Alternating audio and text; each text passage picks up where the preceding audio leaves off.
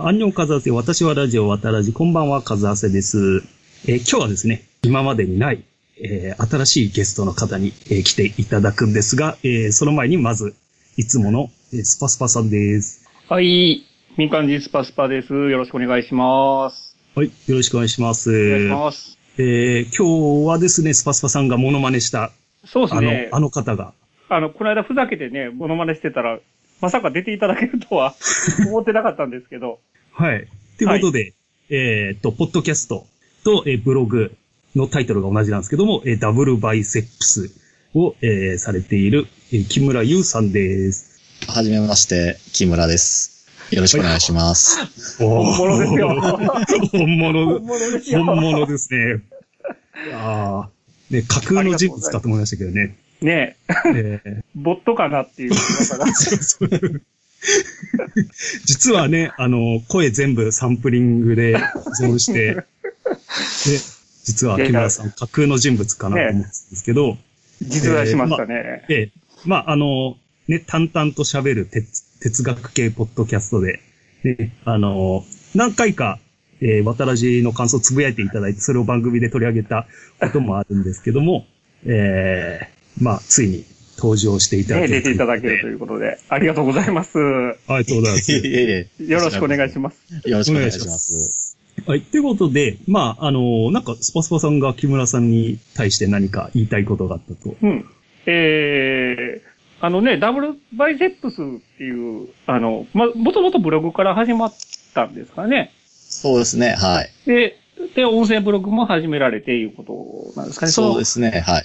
ダブルバイセップスっていうのは、あの、ボディービル用語みたいな感じなんですかそうですね、ポージポージングの名前でポージンすグの名前ね。なんですかねうん。ということは、木村さんもはい。やってらっしゃるとかいうわけではないんですか筋トレはやってますけども、はい。うん別になん、かね、ジムに通ってるっていうそうですのね。がね、ブログに書いてあって、うん。はい。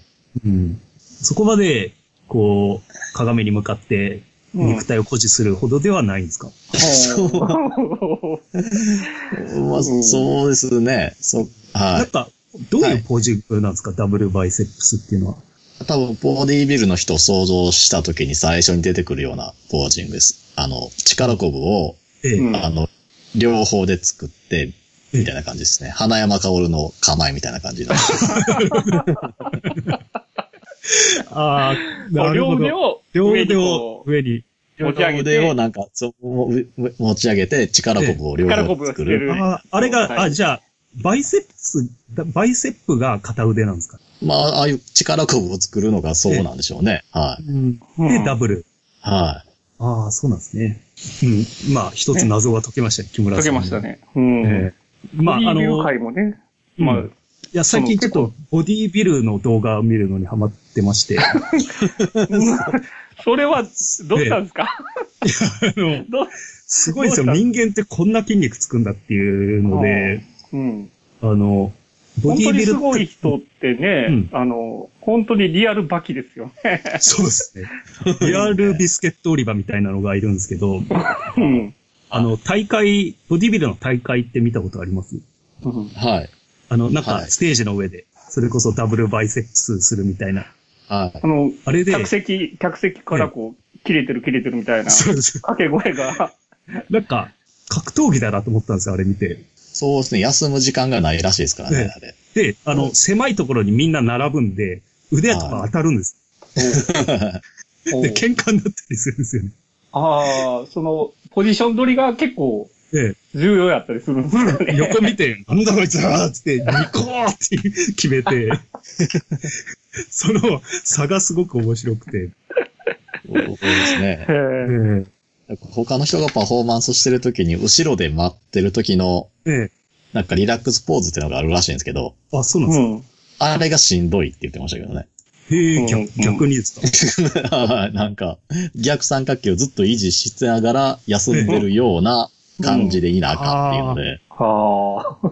うんなんか、なぜかみんな同じポージングするんですよね、あれ。そういう、こう、ルールなんですかね。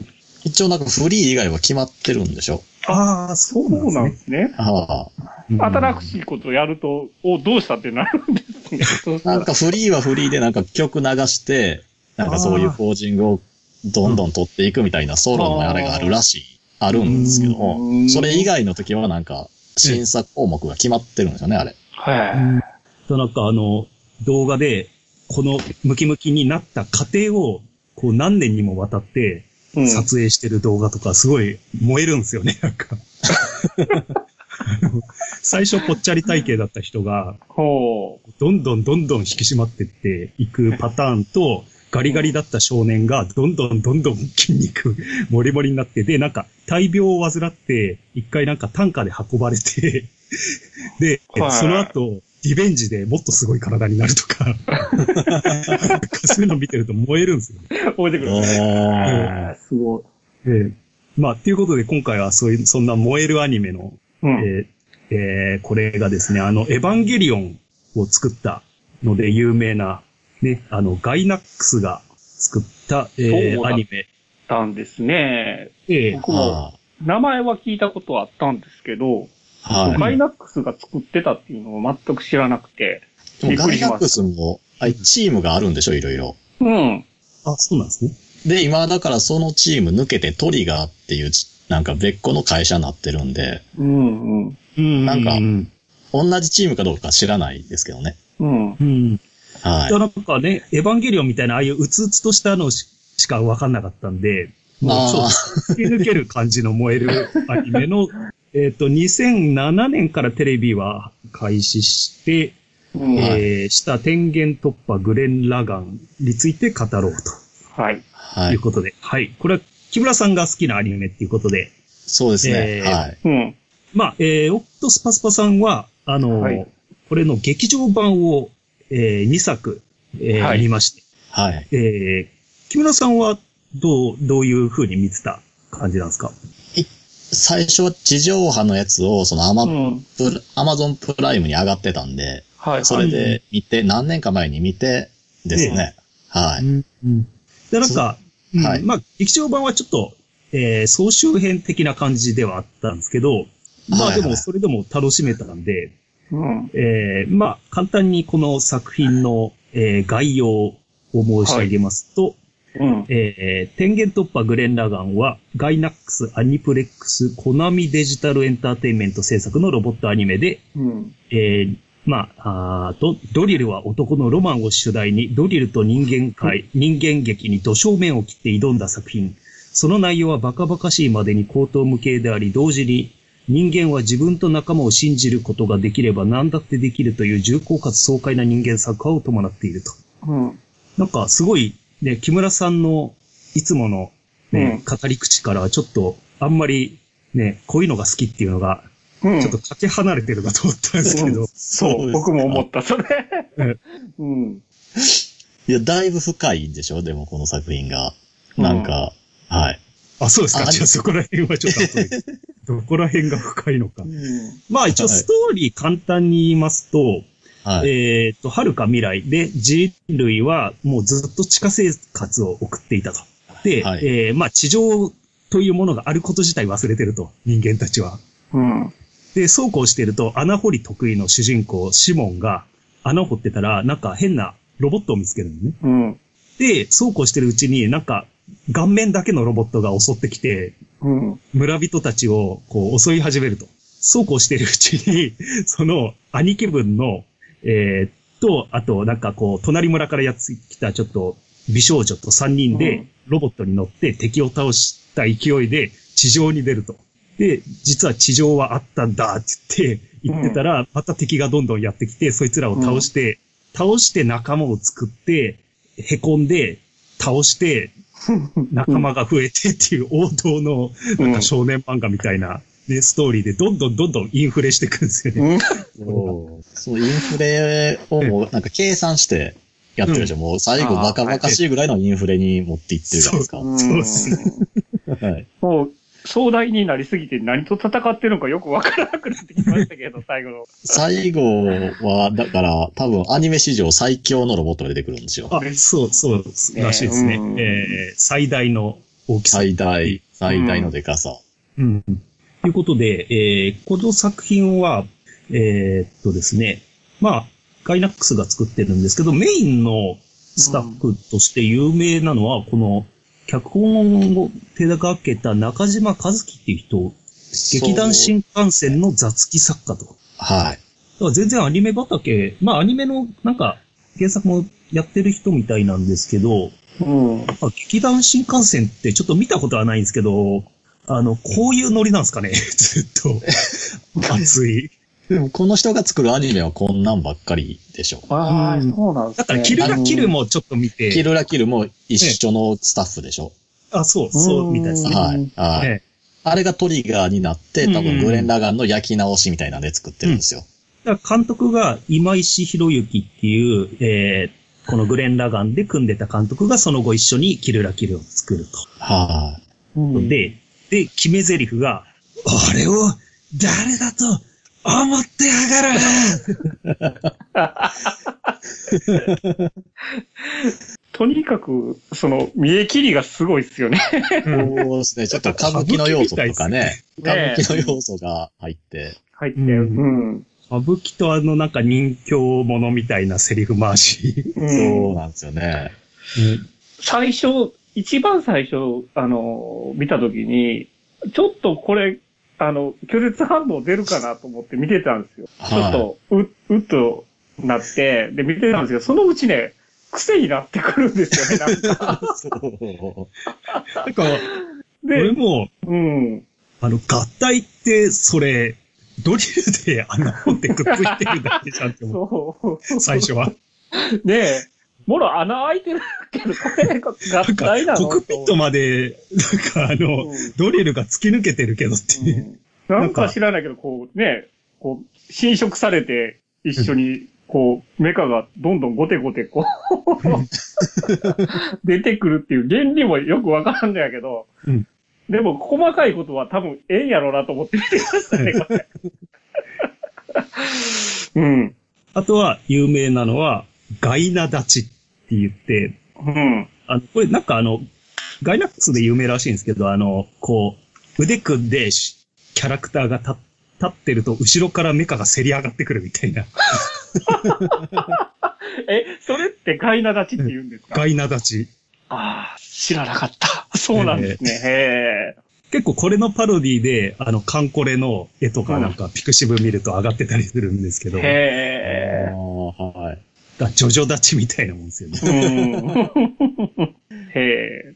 で、まあ、とにかくメカがい、メカの大きさがインフレしていくと。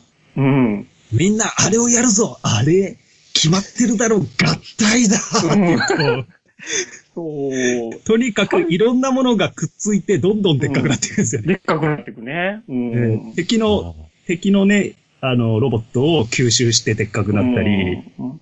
これ最初、一番最初、その、ね、主人公が見つけた状態って顔だけじゃないですか。そうですね。ほとんど人に一人乗ったらいっぱいみたい乗な。ったらいっぱいになるっていう。どんどんどんどんでかくなりますからね。うんうん。そうですね。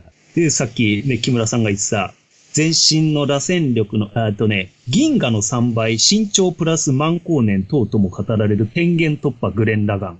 実際はグレン・ラガンの体重かける、あ、体長かける10の25乗のサイズとなるので、約52.8億光年が大体の大きさ。でもそれでも、天元突破グレン・ラガンの状態そでう、しょ。そうう、なんですよ。この上がある。超、超超天元突破でしょ。うんだからもう果てしないと、とりあえず。なんかね、これ、YouTube で、ええなんか200何キャラの、あ、はロボいッ。トとかキャラクターの身長を比べてるっていう動画があるんですよ。ほうほう。あ、うんいらっしゃい、いらっしゃい。あの、最初は、あれなんですよね。あの、だからミクロマンとかから。ええあ、あ、そうそうそう。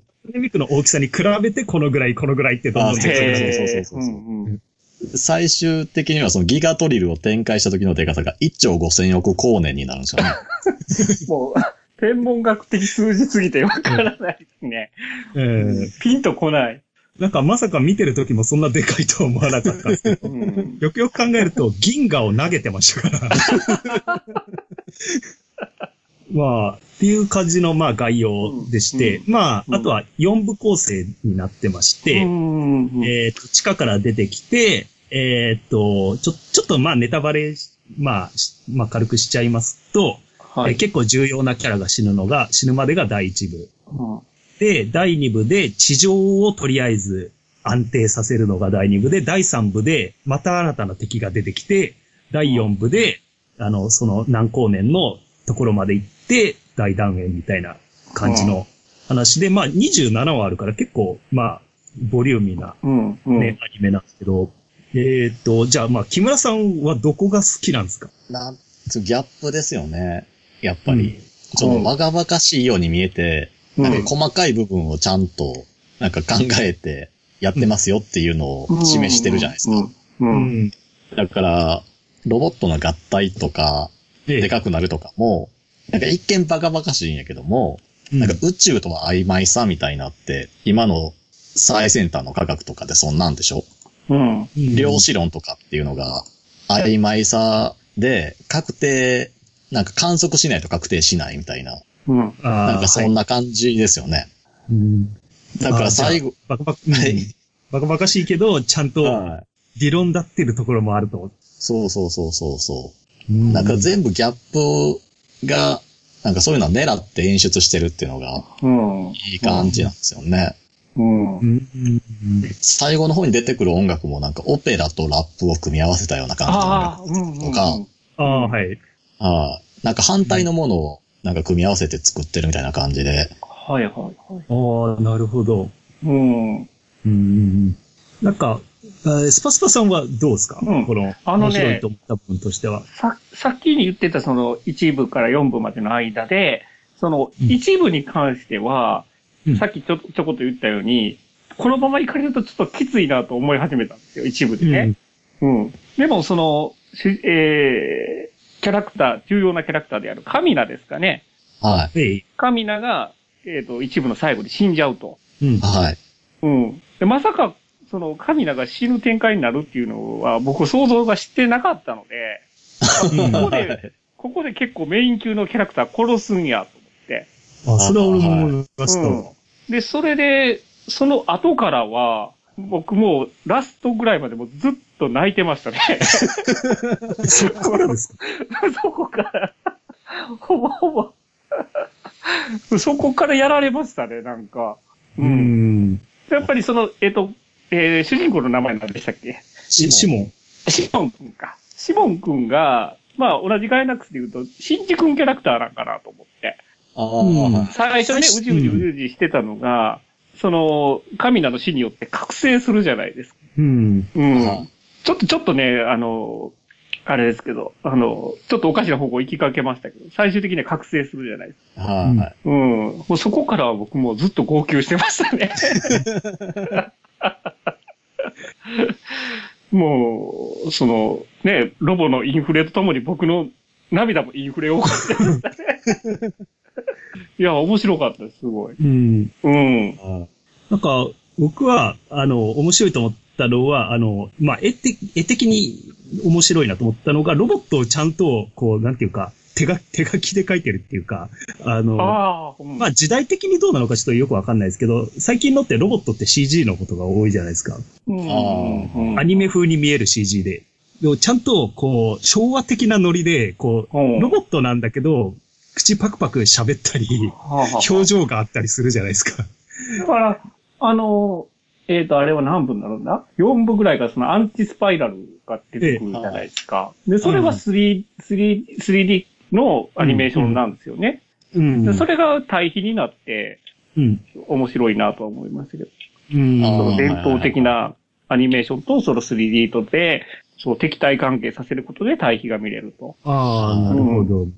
顔なし野郎ですかね。そうですね。で、あとはですね、えーっと、まあ、本当ストーリーは基本的に王道だなと思ったのが、はいまあ、敵が仲間になるっていうのとうか、ん。うん。まあ、ヒロインを最終的に助けに行くっていう話とか、うん。でも確かにその、兄貴がすぐ亡く、死んじゃったのは確かに自分も驚いて、で、あの、じゃあめっちゃネタバレの話しちゃいますけど、 うん。おおが僕が一番泣いたのは、やっぱもう、ニアが最後、笑顔で消えてくとこ ろ、あーで、あの、シモンもちゃんとそれをすでに覚悟してて、うんあの、笑顔で送ってあげて、うで、ん背中で、あのあ去っていく背中で、あうの、んなんかこう、兄貴から譲り受けたのかなんか、あの、汚いマントみたいなのをなびかせて帰ってくっていう。うん。で、その後20年後にちゃんとシモンが、なんか地に足つけて生きてるのを見て、ああ、よかった と思って。うん。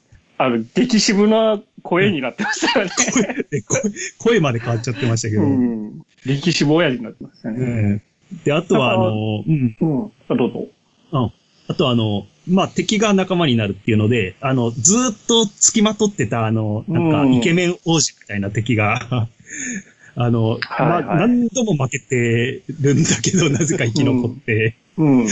あれテレビで見てたら結構長い こと、あれに付き合わせれたのかと思ったんですけど、でも最終的にはね、あの、兄貴ポジションにつくっていう。そうですね。なんええかあれ、ビラルが基準になってるんですよね、強さの。うん、ああ、そうなんです。あ、そう、ビラルレジーは、タみらたいいやビラルは螺旋力っていうのを持ってないんですよ。ははは、うん。うんあの、老ジノムに作られた存在で、うん螺旋力を持たないからアンチスパイラルに見つからないっていう、地上にいても。うんあっていう存在だから成長しないんですよ。な。ええうん。だから成長しないし、子供も生まれないしっていう、クローン人間、クローンの獣人なんですよ。うんだから、一番最初ものすごい苦戦するのに、シモンがどんどんどんどん成長していくことで、あいつが弱くなっていくっていうな、ああ基準になってるんでしょうね。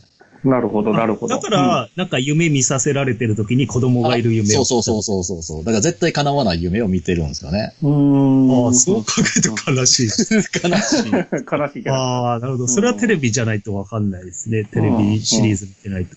あで、あと、首だけになっちゃったあの、螺旋王。あ。ああ、はうい。んうんうん。なんか、 あれが、よし、私がハッキングしていくっつって、なんか、どうやってするのかなと思ったら、なんかあの、画ポ面イゴンにみたいだって。であの、モニター画面にスライドするみたいになんか入ってて、あの表現がめちゃくちゃ笑えたんですけどん、で、なんか雑なポリゴンなくて、ポリゴ中ンのね迷宮、うん迷宮なんか、スパパパって走ってって、なんか見つけたぞっつって食べると、ハッキングできたっていう、あの、あの表現。あれ、地上波版ないんですけどね。あ、あーそうなんです地上か。アニメ版だけで作られた。うん。へえ映画版はあれだから、ああの、ふ両方とも最後のバトルは全部書き直してるから全部違うものになってるんですよね。ああ。うん。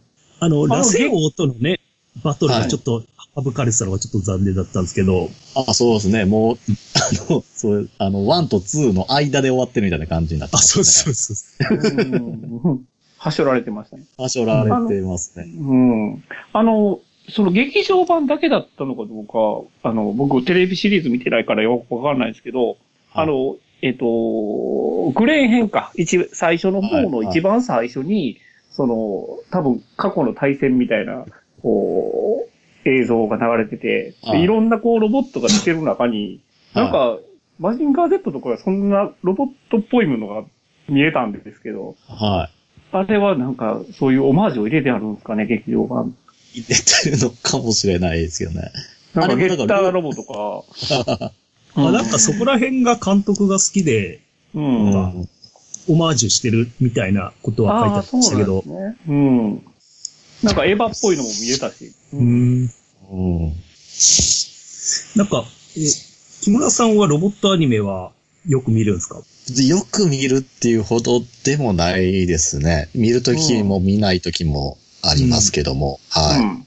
コードギアスとかは見ましたけどもね。あはなんか、あれですか、アニメは結構見るんですかい。どう、どの辺までが結構なんかがわからないですけど、 マイクールでも4、5本ぐらいは見てる感じですかね。あ。ああ、えへえ。そんな見てんですかはいええ今ネットフリックスとかで見やすくなってるんでね。うんあは最近で面白いと思ったのってなんかありますい。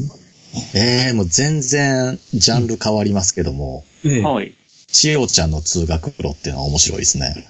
あー、わからない。ま、全くちえわかちらゃなんい。の通学路。千代ちゃんの通学路っていうのがあって、ええ、ええ、はい学校に行くまでの通学路の話とか、学校から帰る、家まで帰る通学路の話なんですけど、それだけの話なんですけど、面白いですね。あ、そうなんです ね。いやいやいや日常。系、日常系みたいな感日常系みたいな感じですよね。じ。ううーん。ん。あ、そんな、そういう人だと思わなかったです。ちなみに、ガンダムはご覧になってます。ガンダムガはンフダァムース系。ファーストは見ましたね。うん。ファーストって、あとは映画版の、あの、総集編みたいなやつを見て、はいはい。うん。で、ユニコーンは見ました。ああ、ユニコーン。うんはい。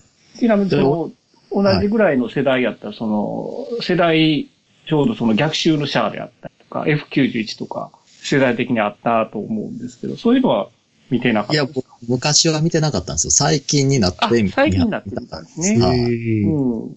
パトレーバーとか。は見てないですね。友達が漫画を持ってて、なんかパラパラめくったぐらいで、ああ、そうなんでですすねか。うん。あの、うん劇場版なんか大好きな印象があるんですけ ど、あの、結構、あの、なん、なんていうか、こう、うんちくの多い。はい。お教え守るはそんなでもないんですか、じゃあ。え、ビューティフルドリーマーは見ましたよ。うん。あああー、そうなんですね。じゃあ結構、なんていうか、エンタメは結構、あんまりはい、こう、そんなに考えない方が好きだったりします。考えない方が、どこうどうなんのんですきかに見れる感じの、こう、なんていうか、かん感性で、感性で見れるというか、なんていうか。グレン・ラガンはでも、のんきに見れないと思いますよ。だいぶ、はな、なんていうかな、あーなんか、構造で見るか、こう、感情で見るかみたいなものがあると思うんですけど、い。はいこの構成がすごいって思って見る場合って結構、これあるんですけど、ああ、はい。なんか、こう主人公が途中で変わるとか、いはういのを聞くと見たいって思うんですよ。 うん。はいはい。でも構成、なんかね、うんコードギアスとか構成とか考えて作ってますよね、だいぶ。あ、そうなんです。はい。なんか主人公が戦争を演出しながら、なんか戦ってるを起こしていくって話なんですけども。うん。なはい。んか一回だけ言うことを誰にでも聞かせられるみたいな、あそうそうそうところそうそう。までは見ましたわ。うん。ああ、はい。うん。なんか僕最初ロボットアニメなんかなと思って見てたら全然ロボットアニメじゃなかったんで、なんかで、何がほんあコードギアスあでのすかコードギアスがね、あはいはい。どっちかと言ったらその超能力バトル系みたいな感じになってくるじゃないですか。はいはいはい。うん。あそうなんですね。だからそれは僕最初に想像してた展開と違うかったから面白かったんですけどね。うん。でもそのはグレン・ラガンに関してはその木村さんが好きそうなのはわかるような気がして、あの、川は、その、ちょっとね、あの、なんていうか、とんでも、とんでもないようの川をしてるけど、中身は違うじゃないです か。中身は違うでしょ。ねえだいぶ深いだ話でいしょ。だいぶ深い話やから、はいあ、これ、だってそういうことなんかなと思って、木村さん好きなのもわかるなと一応、カバンいると、その4部構成の1部と4部が一緒の構造になってるんですよ。へ思っえ。て。で、だから、映画版では、うんカットされてるんですけど、ロシューが仲間になるときに、ロシューが住んでるアダイ村っていうのがあって、うんそこはもう物資が少ないから、50人しか住めないんですよ。うん。 50人しか住めないのに、村人の一人が三つ子を産んでしまうんですよね。うん、うん。で、その状態でもう49人やから、三つ子が生まれたら二人どっかやらんとダメなんですよ。ほうほう。おうで、そこでそのアダイ村の村長が宗教、宗教家みたいな感じなんで、うん。で、顔面っていうのが、ご神体みたいな感じで、顔面を信じてて、みたいな感じで、うんで、聖書を取って、で、二人を神の国に送るからっていうので、地上に追放するみたいな話があるんですよ。ほうほう。ほう。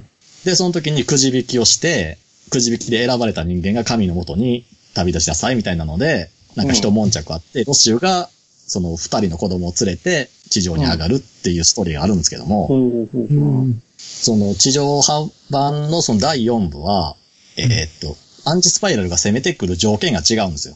うん。違って、映画版は宇宙、宇宙をに目指したらうん襲ってくるっていう、宇宙に、宇宙に飛び出すことがトリガーになってるんですけども、うん。地上波版は100万人の人類が地上に出てきた瞬間に襲ってくるっていう話なんですよね。ああ、うん。へえ。で、そこで、ロシュは、なるほど。その100万人の人口っていうのを把握しなあかんから、ん全員を外に出せっていう。うん、うん、うん。地上に住んでる人間も、うん。急に出てきて100万人超えたらあかんから、全員外に出して人数数えるっていうふうにするんですけどうも、ん。うん。その時にまた決断に迫られるんですよ。その、うん。じゃあもし現時点で100万人超えてたら、その100万人目はどうするんや、殺すんかみたいな決断に迫られるんですよ。ほうほうほう。おーだからロシオがその村長の立場に追いやられるんですよね。なるほどね。ほうほうほうっていう話があったりとか。 で、そのアダイ村が信じてる、そのし、アダイ村が、顔面を信じてる宗教で、その聖典を持ってるみたいな話なんですけども、その聖典を最後ロシオに渡すんですよ。ほう。うん。これをお前が持ってみたいな感じで。で、ロシオは私は字は読めませんからこんなん意味ないですよって言ったら、うんその村長が笑顔で私も字は読めないんだ、みたいなって言うんですよね。だからその宗教っていうのを道具として使って、うんうん。争いが起こらないように、その場を収めてたみたいな感じで、ほう。おーいう話なんえああ、そんな、あー前後でそういうそつながりがあるんですえね。うん。面白いですねう。。そうで、4部の時に、その、シモンを裁判にかけて死刑判決下すじゃないですか。うんうんで、アナとシモンが地球を救って、うん。その後、自殺しようとするでしょ、ロシオが。うん。う。うんん。で、自殺するときに、映画版ではなんか、もうその船の中でしようとするんですけど、うん。地上波版では一回アダイ村に帰るんですよ。ほうう。ん。アダイ村に帰って、一人になって自分の生まれ育った町で死のうって思ったときに、シモンが駆けつけて、っていう話があってで、その時に村長と出会って話すんですけど も、その村長と出会った時に、その、経典を返すんですよ、うん。村長。で、これは読めたのか、ロシーみたいなこと言ったら、ここに書かれてたのは、文字とかじゃなくて、誰かの落書きや、広大文字とか全部調べたけども、意味はなかったみたいなこと言うんですよね。うん。だからそういうなんか、深いじゃないですか。うんうんうんそれ、ね、全然地上波版と劇場版では違うかったんですね。そカれ、ットされ、カットされてる。うんまあそういう時間分かり、的にねああ、深い部分が結構カットされちゃってるんです。うんあ、でも、そうかもしれない。ガンダムも全部見たわけじゃないですけど、あの、映画版だと、あの、こう、ザク一台で子供たち守ってるおっさんの話とかカットされてるんですよああいうちょっと考えさせられるようなところ。うんまあ、なくても、そのメインストーリーには何の影響もないような話はカットされてますよね。 ででも、も、うん。地上波はその突き抜けて明るい部分と、ものすごい暗い部分っていうのが交互に来るんですよ。はあ、なるほどね。だからその最後のアンチスパイラルの戦いも、あんな簡単にいかないんですね。あうの、んあそこまで到達するまでに仲間の3分の1ぐらいが死ぬんですよ。うん、へなんか、劇場版だとメインキャラそんなに死ななかったなって思ったんですけど。あれだから多う分ん死ぬ場面を丸々カットしてあるから、生き残ってることになってるんですけど、ああの、ーあのかなり死んでるんですね。うんかなり死んでます。だから、ええキタンだけでしょ、映画版で死ぬの。はあ。僕、ほんじゃ、あの、地上波版見たら涙枯れるかもし れない。だから、あの、最初に、あの、最初じゃないよ。あ途中で、その、ロシウが代表になって、裁判とか起こしてた時に、反発してたやついるじゃないですか。昔ながらで。なんか、事務作業とかが全然できひんのに、政あ府ー、にメ残ってメガネのみたいな。女の子みたいな子ですかあ、違ういか。やいや、あの、そうじゃなくて、だから、キタンとかと一緒に騒いでた、うんうん。ロシウを死刑、あ、ロシウじゃなくて、シモンを死刑にするって言った時に、後ろでヤジ飛ばしてた奴らいるじゃないですか。双子のやつとか、マリンマとか。あ、ここら辺全員あ死三番さぬんみたいなやつ。あ、ここら辺全員死ぬんですよ。 へあーのそうです。そうそあの、ちゃんまつさんが双子になったみたいなキャラクターがいますよね。ね、あの、鼻の色が違う、ね、い違うやつね。つもそうそう時短だ踏んでるような、あの双 子。う。とか、ええそのあの辺も、軒並み死んでいくんですね。軒並み、えーそれは、じゃあちょっと、あれですね。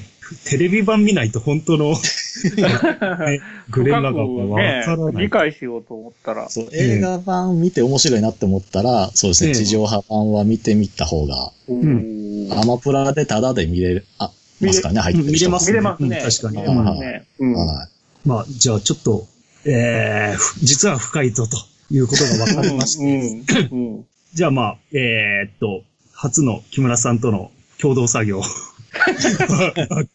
りあえず、えーここまでにしましょうか、はいということで、えー大丈夫ですかもっと言いたいことありましたら。い。いや、えー、はい、大丈夫です。はあい。大丈夫ですか はい、大丈夫。じゃあ、えー次は、えー、Once Upon a Time in China について語ろうかなと思っておりますので。はい。じゃあ、えー、スパスパさんと木村さん、ありがとうございました。ありありがとうございまましした。